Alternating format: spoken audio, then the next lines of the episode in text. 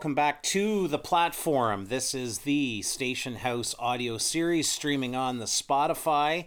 We are on the road today talking to a guy who I've known for. Oh, how long have we known each other, Larry? Five years? Six years? It'd be about it'd be about that. We were in that Mexican prison together, but we don't talk about that. Yeah, right, right. But we had good times. we did have a good time, but we can't can't talk about that. That voice you hear is Mr. Larry Broadbent. Larry is a railroader. He is a model railroader. He is a uh, steam fan, and uh, I think we're just going to call you Mr. Railroad, Larry, because I don't even know where to start with you. I mean, your entire life has been drenched in railroading, but I guess the best place to start would be from the very beginning. Um, tell our audience uh, a little bit about yourself, sort of where you were born, and and how the railroad bug uh, first bit you. Well, I was uh, I was born in St. Thomas, which uh, of course everybody calls the railway city. So uh, I was pretty much surrounded by railroads all the time. My grandfather worked for the railroad, and uh, my grand my other grandfather was a kind of a railroad fan, and he uh, he knew that uh, he knew somebody up at, at the New York Central Station. To make a long story short, and he could he could go up there and uh, he'd go in and talk to him, find out when a train was coming, and then he'd come and grab me. I'd probably be about three or four years old, and we'd go out and he would stand on the platform of the station, and uh, he'd hang, hang on to my hand. And I, my earliest remember, remember remembrance is uh, seeing a pair of F units on a New York Central freight train heading east through the station. And if you know St. St. Thomas going east, the head end doesn't stop the tail end stopped. So he went roaring through there at uh, probably about 30 miles an hour and just scared the living crap right out of me. It stayed with me forever. So, so for for our audience members who are not familiar with the lay of the land in St. Thomas, try and describe for us what is uh, special about St. Thomas, especially the St. Thomas of your youth. Sort of lay out the railway scene of why it became known as the railway city. What was what was going on railway wise? Well, just just about every railway in Canada went went through uh, St. Thomas.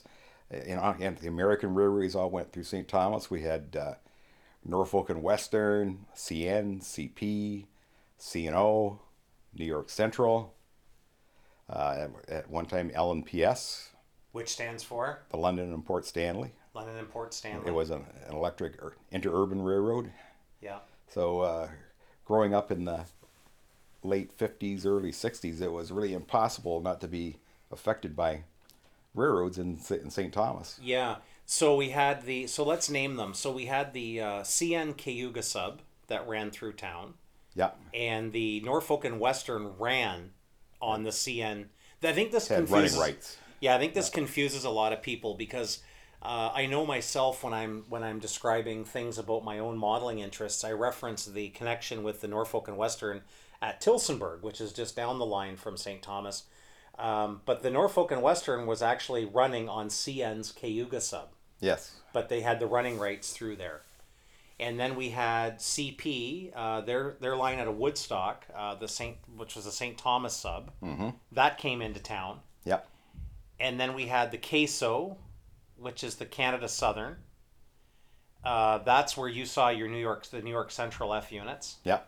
and then the London and Port Stanley Interurban, and then wasn't there an old Pere Marquette line that came into town? Yeah. Be- before it was CNO, it, it was Pere Marquette. Pere Marquette. My memories, uh, it probably a little bit before, like, I'm sure I was around when it was Pere Marquette, but uh, I would be very small. But uh, Mm-hmm. Yeah. my earliest memories, it was uh, CNO, it was CNO by, by, then. the time you were there. It, it's like it used to be uh, Wabash before the Norfolk and Western. yeah. And I think I have uh, memories of the Wabash. Yeah. again, I was very young then. Yeah.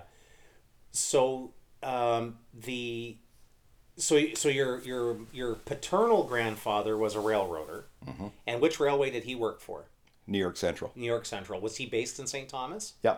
Okay, and we're going to talk about that. P- paternal, no. That would be Your dad's your dad's dad. No. It was the other way around. Yeah. Yeah. Your mom's dad, your maternal grandfather was the railroader. Yeah. Your your dad's dad, your paternal grandfather was the rail fan. Right. So that's a bit of irony. yeah. You had a grandfather who was a railroader, but it was the other grandfather who wasn't a railroader who actually exposed you to railroads. Yeah, because the the one working on the railroad didn't want to spend his spare time with anything to do with the railroad. He was too busy working. yeah. What a what a what a blessing though to have two grandfathers with a you know an interest or a foot in in in the hobby of rail fanning and, and one as a career. Yeah. Okay, so you're three or four years old. It's the late fifties. Uh, you're down uh, in front of the Canada Southern Station, and what are you seeing besides F units? What's what's going through there back in that day?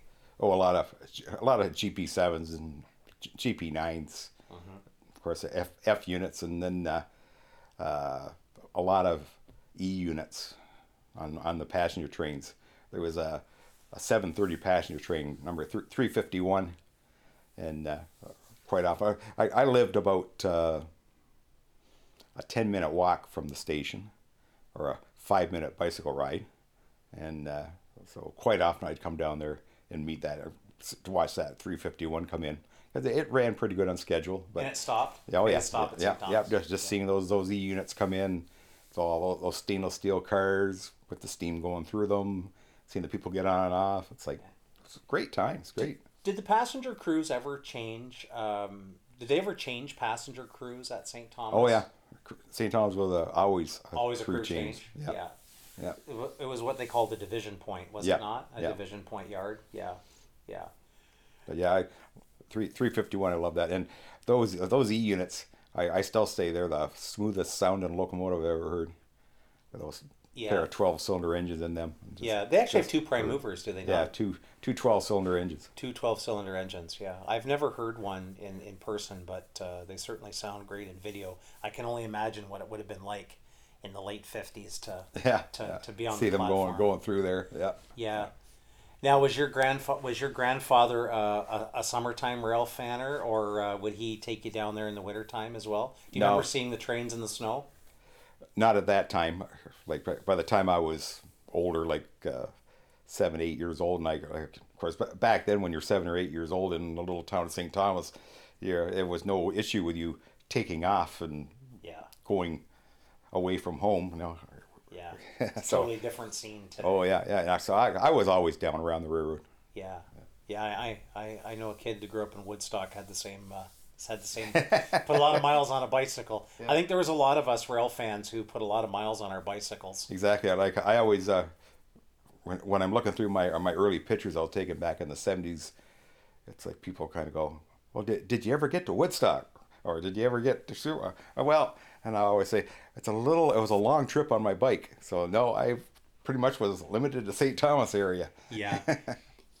Did you ever get a chance to ride one of the passenger trains out of No. St. Thomas as a ticket Oh, it's a ticket as, holder. as yeah. a ticket holder? Yep, yeah. Yeah. Do you, do you remember any of those trips where you went and who you were with? Yeah, well, I can remember. Uh, I, I actually rode the last uh, Penn Central train from Windsor to, to St. Thomas. Oh, really? Yeah, because uh, my uh, my grandfather who worked on the railroad, he, he uh, we had relatives in Windsor, so he took the, the train down to uh, to visit, and uh, I knew this was going to be the, the last trip, so I, I talked my mom and dad to take the day off school, and I, I, I got a ticket for the morning train. I forget number fourteen, but I'm not sure. That left up like, like about seven o'clock in the morning. So I rode that down to Windsor and, and met him in Windsor. Spent spent the day in Windsor with him, and then we took the probably 351 back. And that was Penn Central that time? Yeah, Yeah. yeah. I, know it probably wasn't 351, probably later. Anyways, we we we took the last train back to St. Thomas. What did your grandfather do for the railway? He was a tinsmith. A tinsmith. Yeah, Interesting. yeah. Like uh, the uh, the track pans the steam engines. That was one of his jobs. Describe track pans to our audience who may not know what a track pan is. uh, in uh, steam days on New York Central, they would have this pan in, in, in between the rails that would probably be like a quarter mile long, and it was full of water. And uh, when the steam engines were coming along at speed, you know, 50 mile an hour, they would drop a scoop into that pan and literally take water on water on the fly. And you sure knew when the tender was full. Yeah, yeah, yeah. You, you didn't want to be. I never saw this. This, this was before my, my time, but uh, yeah, I understand that you wouldn't want to be uh, standing anywhere near that when it happens because water flies everywhere. I've, I've got pictures of my grandfather standing with his crew in a track pan. So that so so the, the maintenance of these these track pan, um, track pans, uh, that was part of his his job responsibility Yeah. at one time. Yeah. And then I imagine that that particular job would have sort of tailed off when the track pans weren't being used anymore.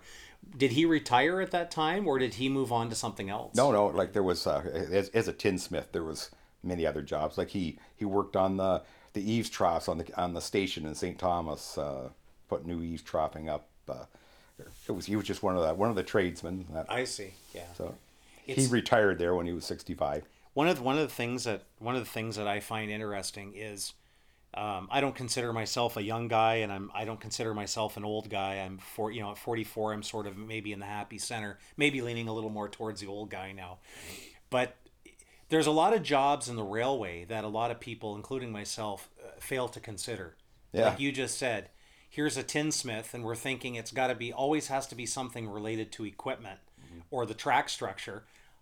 Yeah, you're right. Somebody's got to fix or install eaves troughing on the stations. I mean, like being building and bridges guys and Yeah. that type of thing. Anything that was that was tin. He's he, Yeah. It was and, and back then, We of course, railways were very uh, uh, union structured, and uh, you they had certain people that did certain things. That's right. Yeah, yeah. The union's very, very big in the railway. Actually, when I uh, was wound up working on the, the railway in the shop there, we, we had a tinsmith, right, right, almost you know, say the last till about the last five years. Yeah. we- Well, there's always some sort of metal to bend, or Yeah. you know, there's fabrication used to be a, a very big, uh, big thing. yeah, they made everything. Well, and and the the shop that was uh, in St. Thomas, uh, the New York Central had a had a massive shop. It's still there today as part of uh, the Elgin County uh, Museum, Railway Museum. Um, that was a fabrication shop, wasn't it? They Yeah. actually made things there. Oh yes, yes, Yeah. yeah. they, they made locomotives in there. Yeah, yeah. As opposed to you know like a, a light repair shop where maybe they just changed an air hose or put knuckles and couplers. They made things there. Oh yeah, And so I could see the trades being very strong in St. Thomas. Yeah. Do you, do you recall ever watching them doing any freight switching in St. Thomas, or was it mostly just this passenger train Oh business? no, no. Um, if I, I'll digress a little bit to how I wound up being at the station, because as a as a kid, I thought, well, the last place I want to be hanging around is the station because I'm going to get the bums rush out of there, right? and so uh, my buddy, who I used to hang around with, he uh, his uncle was the uh, New York Central cop. Oh, perfect. So one time we, we were down around BX Tower because we didn't go near the station because like the, the yard at that time was taboo. You know, you didn't go in the yard area. But so we, we were we'd go down to BX Tower and we were kind of just hanging around the tracks down there, and his uncle pulls up as a New York Central. He was on duty. Yeah, uh, on duty, and he goes, "What are you guys doing here?" Oh, we're just uh, waiting for a train to go by. Oh, he says, uh, "Well, we got we got reports that kids were throwing stones around here. Wasn't you, was it?" I go, "No, no, it wasn't us, and it wasn't." And he goes, "Well," he says, "Why are you standing out here anyway?" Well, just because we thought it would be nice to see a train go by. Well, he says, "Go down to the station." He says, "And there's baggage carts down there." just go down to the station, plunk your butts on, on one of them carts, then wait, watch the trains go by. Then nobody nobody will care. Okay, great. so off we head to the station, and from that was the the, the turning point. Yeah. Instead of standing along the line somewhere, Yeah. we were. I was invited to the station, and I never left. In fact, we're there right now. As we're as we're recording this, we're at the St. Thomas station, and Larry's still sitting on a baggage cart. Yeah, yeah I, I sat Larry, so many time to go hours, so many hours on that baggage cart, and uh, like I, I used to love watching them switch because because they did flat switching, kicking cars. Yeah. What did they have for power back then? It'd be a GP7 or a GP9. Yeah. High high nose. Yeah, yeah. high hoods. Yeah. Yep, and it was like they, there was a four o'clock afternoon yard job come on, and they'd get the CN in, interchanged and the CP interchanged, and go down to the iron foundry and service that, and would be sitting on the on the uh, baggage cart watching this going on. And I used to love love them switching because they'd, they'd go out with like about twenty cars down the main past BX Tower, and then just start shoving them in. They Yeah. pull the pin and letting them roll. There'd be cars rolling all over that yard. So just to paint paint the lay of the land for the folks, the the the Canada Southern Station where where uh, your your baggage cart was, uh, your private your private viewing platform. Yeah, which it Uh, was. that was on the north side of the tracks, and then what you're referring to as BX Tower, it sat a little bit railway uh, west, correct, yeah. of the station. Yeah, probably about a third of a mile, a quarter of a mile. Yeah, quarter mile. And what was the purpose of BX Tower? What was going on with the tracks there? That there was a tower there. Well, that, that was where the uh, the LNPS, which was later bought out by the CN, crossed over the uh, At, so at grades was a diamond. yeah, Yeah. a pair of diamonds. Actually, there was three at one time, because uh, the uh, yard, the New York Central yard lead used to go across there too, and they had a switching lead. Okay. So there used to be three three diamonds there. So you had so you had double so going east and west you had double track New York Central Maine Yeah, a yard a yard lead yeah, so those three tracks were bisected by a single Yeah, LN, LNPS line. LNPS which later became CN yes. line Now I've I've uh, been told that there there- was a one of the worst railway disasters in in Canada for loss of life took place at, at that location, where uh, LM I guess it was I don't think it was an LNPS train because getting don't want to get in the history of it too far, but uh, Pierre Mar- Marquette used to run on that that line. Great Western I think used to run on that line. But anyways, there was uh, two trains that collided there before BX Tower was built, and one had a lot of oil cars on it, coming from uh, Petrolia, from the oil fields around Petrolia. the. Sarnia area Yeah. yeah And there was a big a, a big fire, and uh, many people were killed. And then one of the the cars finally exploded, and so it was like a a very bad a bad day on a the bad railway day on the railway, Yeah. and so uh, that, that's when I understand they they decided to build a tower there to, to control that. Okay. And was there not a connecting track there? Because didn't how did the the old Pere Marquette or in in your day uh, the the CNO the Chesapeake and Ohio, and later Chessie, how did they get on to the CASO there? Wasn't there sort of a, they had to do a little Yeah, there there was a snaky snake through there to yeah there was there was uh, like a it was an actual why but yeah there was a, a connection between the uh, the LNPS and the uh, CASO, if you want to call it the the, CASO, queso, yeah. from the uh, north side and the south side.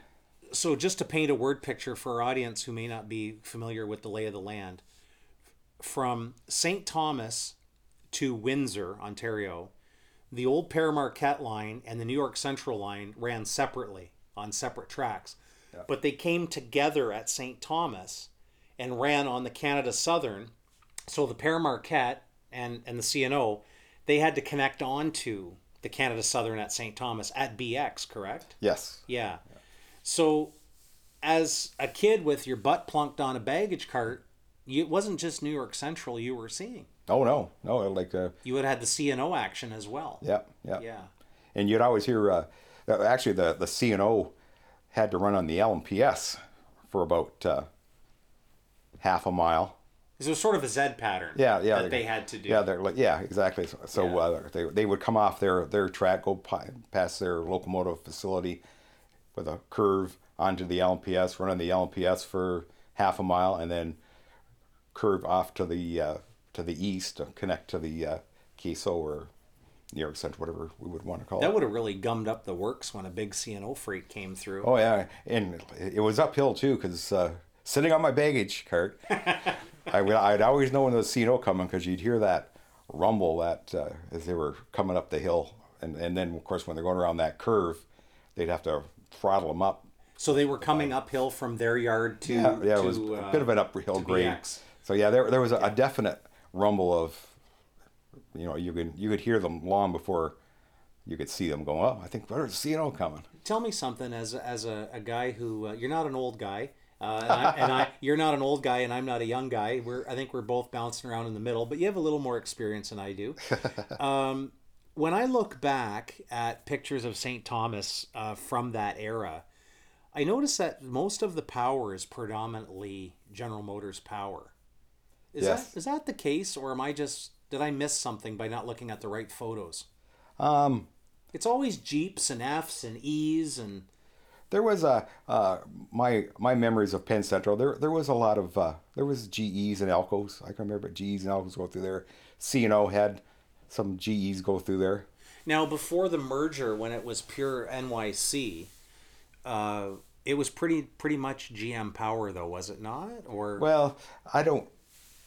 You mean like before when Penn it was Central? New York Central on the case? yeah, so, that's yeah, that's sort of before my yeah. that, that I was really aware of. But even in like you're you're quite a photographer, and we're going to talk about that. Even through the pouring out through different photographs and, and things of, of, of others, have you ever come across like?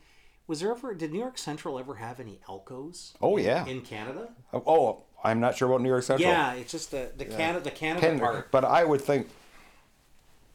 Well, I know I know Penn Central had lots of them. Okay, so once the merger happened, that's maybe when it opened up. Yeah, yeah. Because when I look at old photos of St. Thomas in the in the New York Central days, it like I say, it's always F's and E's on the passenger, and and like you said, the the the the yard switching was Jeep sevens, Jeep nines. I know the C and O ran a lot of Jeeps. Um, yeah, so I guess Mm-hmm. I know for a fact that New York Central had GEs because I, I've seen seen pictures other people that taken. ran through St. Thomas. Yeah, yeah, yeah. yeah. So uh, you used to go down there and watch them um, do yard switching. Was that more of an evening thing? Did they have like an evening job on? Yeah, the, the, the four o'clock job. The four o'clock job. which uh, let's say he would he would do the uh, the local interchanges industries, and then uh, by that time WX two would come from uh, Windsor, and he'd co- he'd come in the yard, so then the uh, yard job would take his train apart part and make up uh, the Hagersville turn, which was more in my my t- time. Before that, they were, I think they go all the way to uh, to Montrose. which is Niagara Falls. Yeah, yeah. basically. Yeah. But yeah, so his his his job would be to take the Windsor local apart and make up the East local, what we would call the East local, yeah. and then uh, he'd be on duty until that the East local got out of town, and so he he usually went home like about ten o'clock. Did the London and Port Stanley ever interchange into the yard there? Did they ever hand cars off at St. Thomas that you recall? They had their own line going in there from the uh, the north side, that that curved past the north side of BX Tower, and uh, their passenger trains went in there because it Oh, okay. was electrified. But I don't think I don't think the freight went in there. I, I, I think the, the freight went over on the, the uh, south side where there was a bit of an interchange yard there. Okay. The London and Port Stanley, their freight traffic, I know, had those. Uh, everybody has seen those Sterling Fuels uh, Yeah. green tank cars. Do you remember seeing those? Oh yes, Yeah, there were strings of them. yes, there? yeah, yeah, they were they, were pre- pretty iconic to going on the LNPS there. Yeah, I have one on my model railroad. It's uh, I think it's an old Tichy uh, kit, um, but of course they were out of service during my modeling era. But to pay homage to the Sterling Fuels uh, tank cars, I, I have one sitting sort of in OCS service as an old water tank sitting yeah. in a in a in a track in uh, in my model of Beachville, Ontario. But uh, yeah, they were they were something that would have really really stood out. Um, when you were watching them switch in St. Thomas uh, back during your childhood, did you have certain cars or cer- certain types of freight cars or certain railways that were a favorite of yours that you would look for? Um, were you were you much of a freight car guy at that time? No, no, I really, uh, no, I can't say I really was. I was more of a just watching the, the operation and the marshaling and switching of cars. You're not an engine guy, are you, Larry? Because so many guys are engine guys. Oh, I, I definitely knew a lot more about engines than I, than I did about cars. Oh, to me, a car was something that Oh, the engines. Another pulled. engine guy. Oh, it's a totally different pandemic. It's engine guys. Let's say I didn't take many pictures of freight cars. I'm sure you didn't. I I have this I have this running this running gag with with my my buddies and uh, and I've shared with the podcast audience before. I'm more of a freight car hound. I'm really not much of an engine Oh, guy. yeah, yeah. I mean, everybody loves to see the big Alcos and things, the more animated locomotives, but. Uh, I always say that you know there's maybe two or three engines, but there's probably a hundred cars. Yeah, So yeah. I spend I spend my time on the on the freight cars. but I guess I guess in that era though there would have been, especially in St. Thomas, you would have seen um, cars coming out of Heinz Ketchup Oh, many. in yeah. Leamington. Yeah, the west the West local would bring them in WX2. Yeah. Did they have Heinz painted cars at at that time, or Yeah. did that come later? No, I, I can remember uh, c- cars painted with Heinz on them. Okay. Yeah, they. So that was at Leamington. So how, the the Heinz plant was at Leamington. Leamington would be, how how many miles would or roughly track time west of St. Thomas? Would it be an hour west? Uh, more than that. More than that. Yeah, it's uh, it's almost getting down to around Essex area. So uh, I, I, well, they would never just go go down there like the uh, the, the local would have work going down there, and it, it was an all day. Like they they would leave St. Thomas at nine o'clock, and eight or nine o'clock in the morning, and usually get back seven or eight o'clock at So night. So that Leamington plant would have been serviced out of St. Thomas. So if I understand, St. Thomas sort of had an east local and a west local. Yeah, but the Leamington plant was not on the main line. There was a branch line went from Comber, and they had a, an engine stationed in uh, Leamington. Oh, okay. and its only job was to look after the Leamington switching and bring those cars up to Comber every day.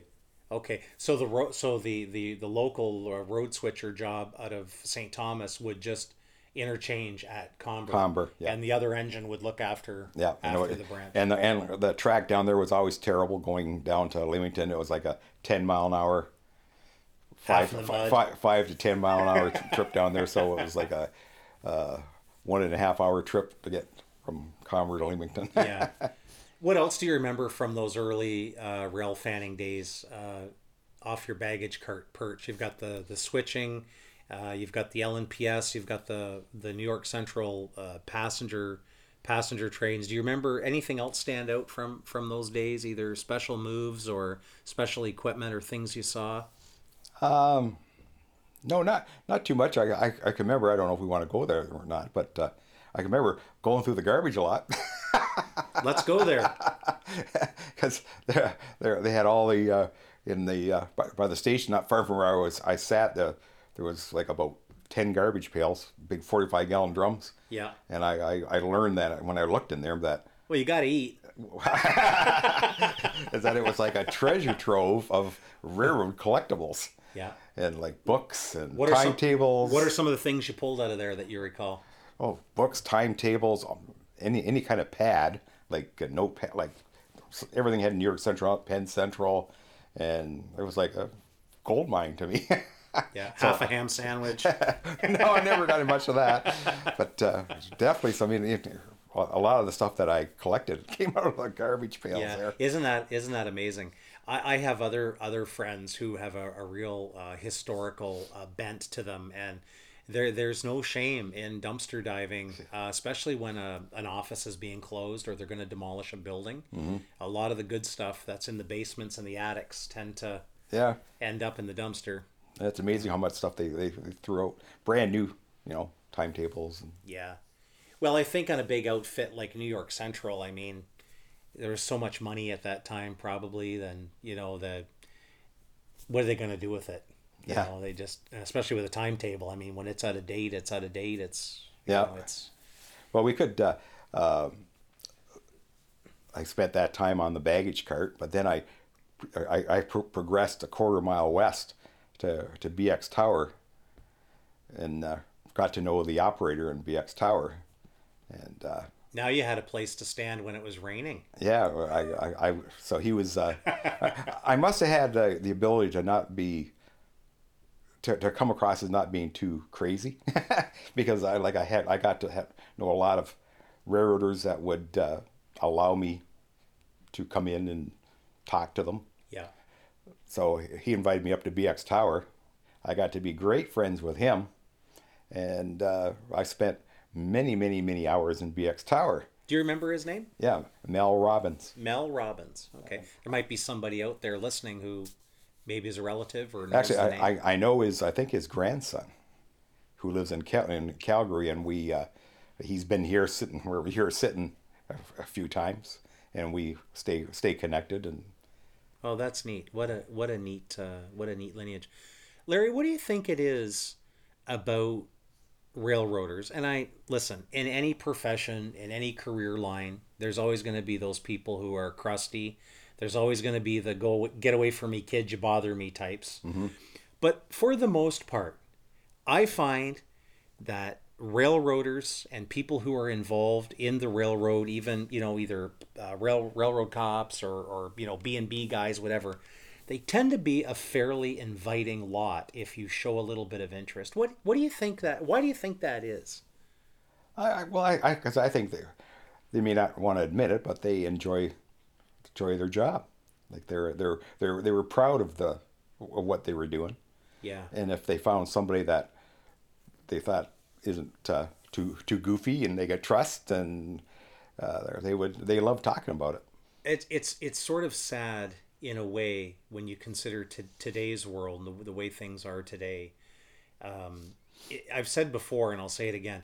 It's very difficult today for an enthusiastic young young lad or young lady uh, to get close to industry. Yes. Um, my my my father is is retired, but my my dad is a retired uh, heavy equipment operator, and I don't mind saying now. I don't think anybody from the Ministry of Labor would care. Dad's retired, and it was years ago, but I actually remember being in the seventh or eighth grade. excuse me. Going to visit my dad on a job site, and my dad actually taking a coffee break and telling me to load topsoil into dump trucks while he had his coffee Yeah. That would never happen today. I No. mean, that there would be fines, the job would be shut down, there'd be an investigation.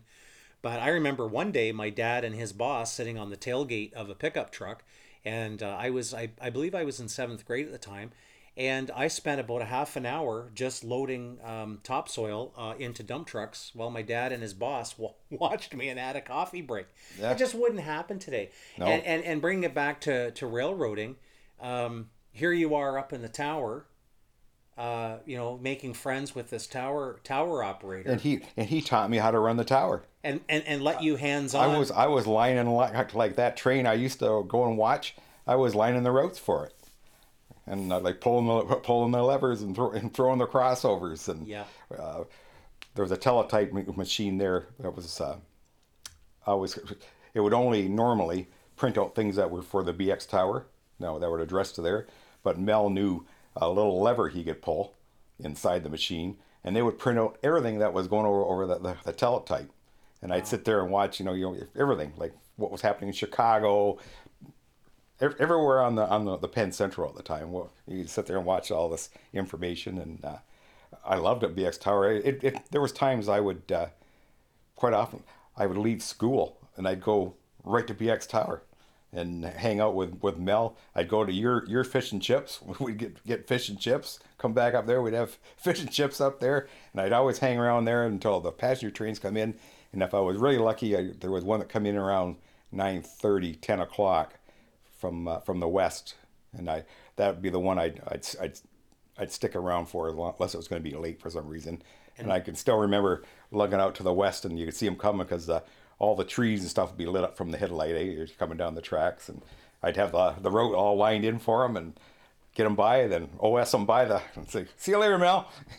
and they never never seemed to mind me hanging around. It Yeah. was, it was great. Until the next day, you went to school and your teacher said, "Larry, where's your math homework?" Well, you see, Mrs. Johnson, I uh, I had fish and chips with Mel up at the tower, At and, the tower, and, uh, kind of didn't get my my quadratic functions homework done. Yeah, you know, well, it was great. it- it's funny though because you- what what years are we talking here? Oh, that would be. I'd probably be in. Uh, I was going to. I was in public school, Merle Street. Uh, so that would be. I'd be grade six. So what would that be? Uh, 11, 12 years old. Yeah, so you're like we're we're talking mid '60s. Yeah, yeah, yeah, yeah. So we're in Penn Central era. yeah. Yeah. And you see, where I come from, your education that day didn't stop when you left school. When you climbed the stairs to that tower, Larry was get young Larry Broadbent was getting extra education. Oh yeah, yeah. Stuff I was really interested in. Exactly. Yeah, Exactly. And that more or less formed my whole future. From Professor Mel. yeah. Yeah. It's interesting that later in life we look back and realize now what we didn't realize then was just how impressionable some of those experiences were. They didn't seem that, I mean, they were special in the moment. I mean, if you're OSing a passenger train at WX Tower and you're pulling the rods and levers, I mean, that's way cool at the time. Yeah. But it's probably not until now, later in life, when you look back and think, Wow. wow, I got, I got to do that. that, that was really cool. yeah. Yeah. I was so lucky to be able to do that. you know. Yeah. Can you imagine? Like, you, that wouldn't happen now. No, there's just no way. No. There's no way. People are just too too paranoid about what's you know they're gonna Yeah. get their lose their job. Yeah, exactly. And then I I uh, once I, I I progressed from the BX tower, I, I from working in BX tower I got to know dispatchers and chief dispatchers down in the station, and in, in fact one of the uh, dispatchers used to come out to Pinafore Park. This is kind of skipping ahead a little bit, but he would come out to Pinafore Park. By this time I was working on the, the train at Pinafore Park, Yeah, which we're going to talk about later. Yeah, but yeah. And uh, I met him out there, and uh, he took his little girl for a ride. And then he says, uh, of course, we got talking trains. He says, "Well, I'm a I, I'm a d- dispatcher here in the, at the station there, on the afternoon shift. If you want, come up and see me sometime." Well, that was like, okay. Opened up another door, so I went up and I started. I got got to know him up there, Do you remember his name? uh, Charlie Beckett Charlie Beckett. and he's still involved in the uh, the uh, Elgin County Railway Museum. But uh, so he invited me up there, so I started going up there, and then I, I got to know the the chief dispatcher Sam Baker, who was a crusty old railroader. There's one in every lot. Oh yeah, but he but he. He had no he, he had no problem with me. You know, we we got along fine. But I used to love listening to him on the phone because he was he would tell everybody the way it was, and that's the No way it nonsense. was. no nonsense. Yeah, no nonsense. That's probably why he was the chief. Yeah, I, I can remember if he'd be getting a call from the United States, from someplace in the States, and he didn't like what they were asking him, and he'd give him some, he'd, he'd give him the answer, and then he'd slam the phone down. I go, oh, Sam's not happy. Yeah. But then when I was hanging around in the in the uh, dispatcher's office, which I did a lot, and nobody ever complained, I I got I would bring a tape recorder up with me, and I would sit there and I, I would re- record them doing their for the night d- dispatching trains. And as i look at it now think i'm going can you imagine doing that now in this day and age going up and re- recording in the dispatcher's office the rtc's doing their, their job? Do you still have some of those oh yeah. recordings? yeah. They're on uh, uh, terry was it terry link? The canada southern railroad website How would our how would our audience find that? They would what would they Google or any idea what they would? canada canada southern i think it's canada southern website Okay, so just Google Canada Southern, Yeah, and and- uh, Terry Link is a friend of ours, and Yeah. Terry Link's Canada Southern, and it'll come up, and people can listen to Yeah, that. because I, cause I, uh, I put him on his, I gave him his, to put on his site. What's, yeah, and uh, so, yeah, and, and there's, oh, and it's like, it's really interesting stuff because you, you can hear trains coming into the station, you can hear the, talk to the carman and then the dispatcher, and, and you can actually hear when they open up leaving town, going by the station, you, you, you can hear the old, uh, hear, the building rattling as it's, you know, the, So this the the station is quite something in St. Thomas. There's pictures of it online. People can check it out. Uh, Canada Southern or CASO, C A S O as we call it. The CASO station in St. Thomas was a divisional headquarters. Were crew change there. The dispatching was it upstairs? Mm-hmm. The dispatching was upstairs. Um, so would they their dispatching territory would be the Canada Division. yeah, So from Niagara Falls to Windsor, Ontario. in Fort Erie, yeah. Oh yeah, Fort Erie actually. Yeah, Fort Erie. Niagara Falls, Niagara Falls Windsor. and, and Windsor. Yeah, yeah. So Larry, you you went on actually those those relationships that you were forging as a as a young man, uh, with the, at BX Tower and in the dispatching office. You later uh, came to be an employee of the Penn Central, but we're going to talk about that um, in our next episode. But let's finish out this first episode by uh, just finishing up sort of the the the things that that um, that influenced you uh, as a young man. So you've got the the grandfather, the non-railroading grandfather, Yeah, yeah. who took you to the station. Uh, you've got these these friendships forged with railroaders, And then there were a couple of rail uh, railroads that were in uh, d- parks or tourist destination parks in the London St. Thomas area. One was in Springbank Park, which some people may know was home to what was called Storybook Gardens Yep. uh, back in the back in the day. Uh, tell us about your exposure to that railway and sort of what that what the equipment was, the track setup, and what, what was going on with the railway at Springbank Gardens in your day. Well, our, our our family were we used to we used to used to picnic a lot, and normally in Pinafore Park in St. Thomas, but every now and again we'd uh, we'd go to London to Storybook Gardens because that was like something special. Storybook Gardens was like a uh, uh, a park with they had animals like seals and it, it was as a uh, five year old kid it was pretty fantastic place. I remember. Yeah. Yeah. and we'd uh, go, we'd go there. But also outside of Storybook Gardens, there was a, a train that ran, and it was like a, a, I'm just guessing, 12 inch gauge track. It's just like a small train, and it was a uh, a Cagney. It was the, the train locomotive was built by a company called Cagney. And it was live steam. Yeah, and it was actually a steam locomotive, and it hauled probably about four cars, and the track was maybe a quarter of a mile of track, a circle, and uh, I used to love that. So I, I, I would always have to go for in the train, and the, the the guy that that ran it, I think his name was, I know his last name was Kennedy. I'm not sure his first name, but uh, he was an old guy that uh, owned that train, and he was always there. Him and his wife that ran it, and I must have got a bit of a made friends with him anyway, which I seem to have the ability to do, and uh, so he invited me to go for a ride on the engine, which because it's just a little engine, is means you ride on the tender sitting behind him, and uh, so off we, we went. And I remember him uh, letting me blow the whistle, and I mean I'm I'm very young at this time. I'm probably like five or six years old, and that was like the uh, the, the point where I learned about steam, and I never changed from that time on. I've always had an interest in steam.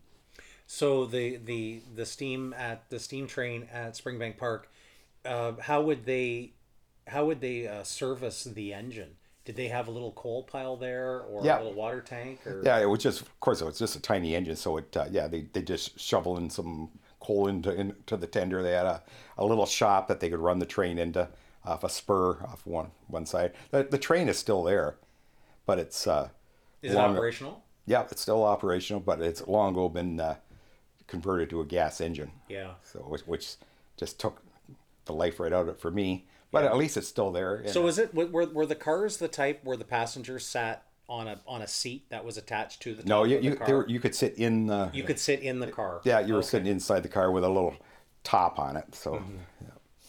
hmm. And you say it was about a quarter mile loop. yeah, yeah, that, that would be my guess. It'd be about a quarter mile loop. Yeah. But I love that that train. That was like the the high point of going over to Springbank Park was to to see Yeah. go for a ride on that train. All right, let's get done with the egg salad sandwiches here. I got a train to ride. Let's get this let's get this picnic Yeah. business cleaned up. I got a train to ride. Right. So that was in, so that was a live steam influence for you. Yeah. And then another sort of tourist destination community park was in St. Thomas, Ontario, and actually was kind of across the street from the CNO's facility. Yeah. Somewhat. Uh, and it was called Pinafore Park. Mm-hmm. Tell us about the railway that was there. Well, I, that was about a ten minute bike, about a ten minute bike ride again. but um, anyways, I, I there was word uh, came down that uh, they were going to build a steam train in Pinafore Park. 1963. About 63, 63. that, that neck, neck of the woods. So I guess I'd be about eight. And I thought, oh, great, great. So uh, we went out to, to see it. My, my parents took me out there to see it uh, when they were still building it. And they, they had a, on this one, they had a 42 inch gauge, a lot bigger, uh, 040T steam engine.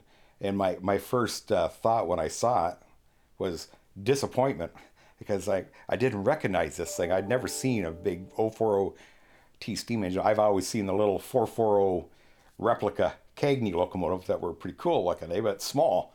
I go, well, what? This is weird. But anyways, I watched the operator, watch them build the, the, the railway, and next thing you know, I I got to be friends with the the son of the uh, person that was building it. and started and I started hanging around the, around there all the time. With I'd, I'd bike out from my house, and got to be friends with him. By this time, the, the train was running. Uh, he was a conductor on the train. Got to wear the, you know, the conductor's hat that uh, probably I think it came from from the CPR Yeah. because uh, the people that built it, the Broad Bears, they were both CP guys. Yeah, that there's there's a name that our audience will know. Uh, Don Broadbear is a, I call him a legendary. He's a legend to me, but he's Yeah. he's a uh, he's a fab, uh, fabled. I don't know if fable's the right word, but Don Broadbear for anyone who is uh, at all interested in in steam uh, history or CPR history in Canada will know the name Don Broadbear. And in fact, Don's father Percy uh, was also uh, a railroader. Yeah, it was, it was Percy that was the instigator of getting the train from Huntsville, where this train came from. Huntsville, Ontario, uh, up in the Muskoka region, Yeah, north of it, Toronto. it, it came from. Uh, it was closed down at the time, but it used to run. It was supposed to be the the shortest passenger hauling railway in Canada because it ran like a, a mile and a half or something from t- between two lakes to carry people from steamboat to steamboat. But anyways, they they uh, Percy was retiring, and he wanted something to do, so he got this uh, railway. They brought it down to, to St. Thomas, set it up, and uh, of course that got my my, attention. I got, got to know uh, Don's son Roy, and we struck up. He was he was probably about two years older I, two or three years older than I am. Struck up a fr- friendship. I was hanging around all the time. Next thing I know, I'm helping him be a conductor on the train, and next thing I know, I got to wear the hat. and I under, I, under, I understand that you were uh, operating as a conductor at the Pinafore Park Railway at the tender age of nine. Yeah, eight or nine, Eight somewhere or in there. nine. Yeah, yeah, yeah, yeah. Well, I don't know, Larry. You sound kind of like the kind of guy that you know. Once once somebody has you around, you kind of don't go away. yeah, and I and I I never seem to get on anybody's nerves. I, I must I just must seem to know the the limit of not being a pain. yeah. Well, listen, you're certainly certainly not on my nerves. In fact, I hope I'm not on yours, uh, Larry. This has been fantastic, and uh, I want to talk to you again because those days of hanging around the Penn Central uh, in St. Thomas uh, afforded you a paycheck at some point, and uh, we're going to come back and talk to Larry some more about railroading with those mating worms, the Penn Central. Thanks so much, Larry. You're welcome. We'll talk to you again. That's fun. Via detector milepost 5.51. No alarm. Detector out.